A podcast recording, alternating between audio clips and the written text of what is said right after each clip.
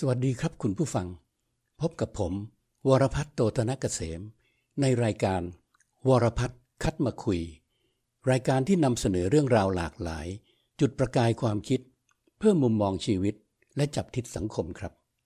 วันนี้ผมมาคุยกับคุณผู้ฟังในเรื่องของเล่น ซึ่งไม่ใช่เรื่องเล่นๆครับ คุณผู้ฟังครับ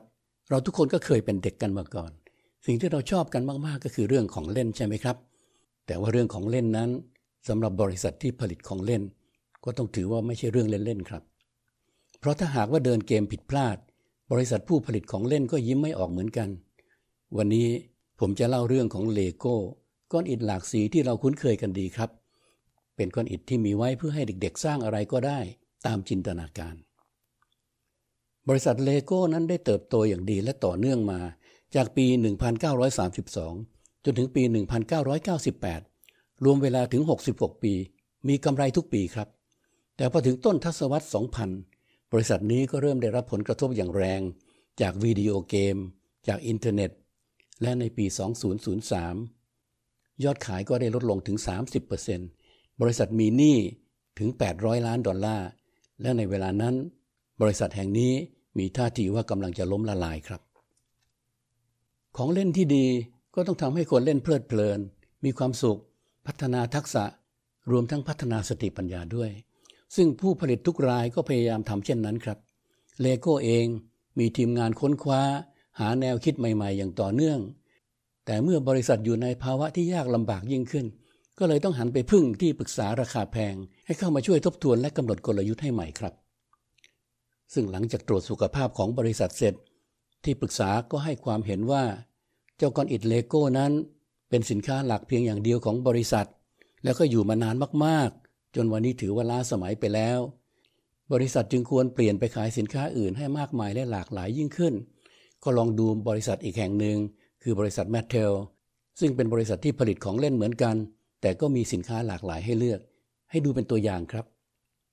เลโก้ทำตามคำแนะนำของที่ปรึกษาทันทีเลยครับ บริษัทเริ่มผลิตเครื่องประดับสำหรับเด็กหญิง เสื้อผ้าแบรนด์เลโก้ และลงทุนจำนวนมากเพื่อสร้างสวนสนุกครับ รวมทั้งยังตั้งบริษัทผลิตวิดีโอเกม และทำธุรกิจอื่น ๆ อีกด้วย เวลาผ่านไปไม่นาน ก็เห็นผลอย่างชัดเจนเลยครับ คือเงินสดของบริษัทใกล้หมด ขาดทุนมากมายจนเกือบจะล้มละลาย อย่างที่ผมพูดไว้เมื่อสักครู่นี้แหละครับ ถึงปี 2004 วิกนัดสตอร์ปชายหนุ่มวัย 36 ปี ก็ได้เข้ามาเป็น CEO ของบริษัทเลโก้ เขาเริ่มวางแผนที่จะพลิกฟื้นบริษัท หรือที่ภาษาอังกฤษเรียกว่า turn around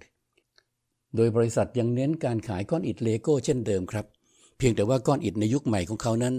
ไม่ได้มาจากทีมงานนวัตกรรมภายในบริษัท เหมือนอย่างที่เคยทำทำกันมาหลายสิบปี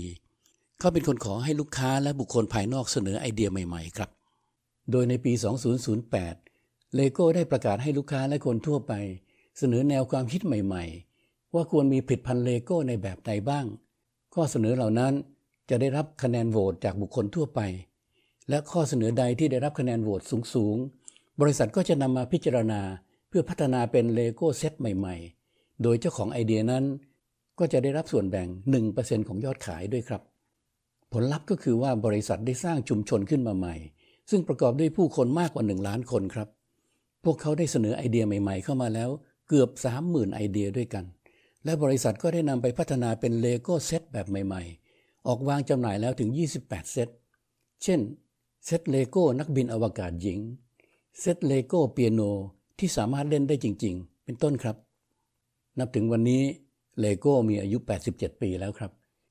และก็ได้ประสบความสำเร็จจนก้าวข้ามบริษัทแมทเทลไปแล้วเลโก้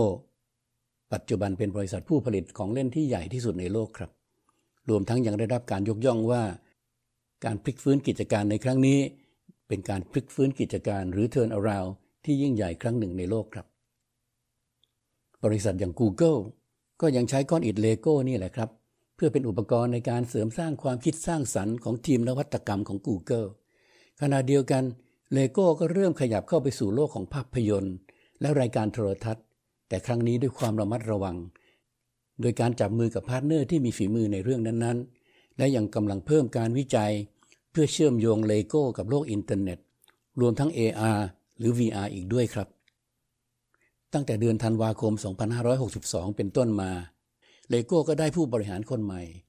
เป็นชาวอินเดียสัญชาติอังกฤษครับ ส่วนวิกนัทสตอปก็ได้ขยับขึ้นไปรับภาระในการสร้างแบรนด์เลโก้ในตลาดโลก ให้เติบโตยิ่งขึ้น โดยเขามุ่งมาที่ตลาดเอเชียเป็นเป้าหมายหลัก ดังนั้นอีกไม่นาน ประเทศไทยของเราก็คงจะเริ่มรู้สึกถึงการเคลื่อนไหวของเลโก้ เพิ่มมากยิ่งขึ้นครับ คุณผู้ฟังครับ การพลิกฟื้นบริษัท โดยทั่วไปก็จะมีบทเรียนให้เรียนรู้ได้มากมาย ผมเองก็เคยประสบมาครั้งหนึ่ง สมัยที่บริษัททริสซึ่งเป็นบริษัทจัดอันดับความน่าเชื่อถือของไทย ได้รับผลกระทบจากวิกฤตต้มยำกุ้ง เมื่อปี 2540 จนกระทั่งทำให้ความน่าเชื่อถือของบริษัทลดลง ลูกค้าเหือดหาย พนักงานทยอยลาออกจนเกือบหมดบริษัทครับ แล้วต่อมาก็มีบริษัทต่างชาติแห่งหนึ่งที่ได้เข้ามาเจรจาร่วมทุน บริษัทแห่งนี้ถึงขนาดกำหนดเงื่อนไขไว้ข้อหนึ่งว่า ถ้าจะร่วมทุนกัน เราจะต้องเปลี่ยนชื่อบริษัทของเรา เขาบอกกับเราว่า ชื่อนี้ไม่น่าเชื่อถือแล้วครับ ในเวลานั้นผมได้รับการทาบทามให้เข้าไปพลิกฟื้นกิจการ หรือ turn around บริษัทแห่งนี้ ผมได้ยืนยันว่าเราจะรักษาชื่อเดิมของเราไว้ และเราก็ได้ปฏิเสธการร่วมทุนกับบริษัทแห่งนั้น ซึ่งหลังจากเวลาได้ผ่านไปอีก 3 ปี ในขณะที่ทีมงานใหม่ของเราสามารถนำพาทริสในชื่อเดิมนะครับ ให้ฟื้นจากวันที่ต่ำที่สุดได้ บริษัทต่างชาติดังกล่าว ก็กลับถูกกลืนหายไปอย่างเรียบร้อย โดยบริษัทจัดอันดับที่ใหญ่กว่านั้นครับ เอาไว้ถ้ามีเวลาว่าง ผมอาจจะเล่าให้คุณผู้ฟังได้ฟังนะครับว่า การพลิกฟื้นบริษัททริสในครั้งนั้น มันเสนื่อย หรือสนุกบวกเหนื่อยเพียงใดครับ คุณผู้ฟังครับ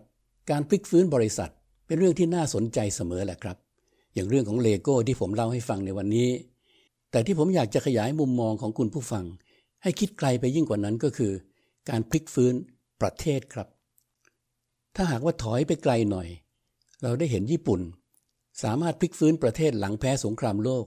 จนกระทั่งสภาพเศรษฐกิจยับเยิน ให้กลับมาแข็งแกร่งได้อย่างรวดเร็ว หลังจากนั้นสิงคโปร์ก็ตามมาครับ เพราะว่าถูกมาเลเซียบีบให้แยกประเทศออกไป สิงคโปร์มีแต่ชาวประมงที่ยากจน ผู้คนไร้การศึกษา ทรัพยากรธรรมชาติเกือบไม่มีเลย แต่ก็พลิกฟื้นได้ จนเป็นสิงคโปร์อย่างที่เราเห็นทุกวันนี้ แล้วล่าสุดก็คือจีนครับ ประเทศที่ยากจนข้นแค้น แต่วันนี้ผงาดขึ้นมาเป็นมหาอำนาจทางเศรษฐกิจของโลก จนกระทั่งอเมริกายังต้องหวาดหวัน่น ผมขอให้ข้อสังเกตกับคุณผู้ฟังครับว่า การพลิกฟื้นทั้ง 3 ประเทศที่ผมพูดถึงนั้น เขาทำได้สำเร็จ โดยใช้เวลาเพียง generation เดียวเท่านั้นเองนะครับ ขอย้ำครับ ใช้เวลาเพียง generation เดียวเท่านั้นเองครับ ในขณะที่ประเทศไทยของเรา ซึ่งมีศักยภาพ มีทรัพยากรพื้นฐานครบถ้วน มีเกือบทุกสิ่งทุกอย่างมากกว่าทุกประการ จุดสตาร์ทของเราได้เปรียบกว่ามากแต่เรากลับไปไม่ไกล ใครต่อใครก็แซงเราไปได้เรื่อยๆ ก็คงอธิบายได้ด้วยหลายเหตุผลนะครับ แต่เนื่องจากหัวข้อเรื่องที่ผมคุยกับคุณผู้ฟังในวันนี้ เป็นเรื่องของเล่น ผมก็เลยคิดว่าน่าจะอธิบายได้ด้วยเรื่องของเล่นก็ได้เหมือนกัน คือผมคิดว่าเรามักจะทำอะไรแบบไม่มุ่งมั่น เสียเวลาไปเยอะในการทำงานแต่ละเรื่อง แต่ก็ไม่ค่อยได้ผล ถ้าจะพูดอีกแบบหนึ่งก็คือว่า เรามักทำเรื่องใหญ่ ๆ ซึ่งไม่ใช่เรื่องเล่นๆ หรือไม่ใช่ของเล่นๆ ให้กลายเป็นของเล่นไปได้อย่างไม่น่าเชื่อเลยครับ ตัวอย่างมีมากมายครับ แค่คุณผู้ฟังลองดูบางเรื่องที่เกิดขึ้นในสภา ก็คงจะพอมองเห็นภาพแล้วใช่ไหมครับ วันนี้คุยกันเท่านี้นะครับ คุณผู้ฟังพบกันครั้งต่อไป ขอบคุณและสวัสดีครับ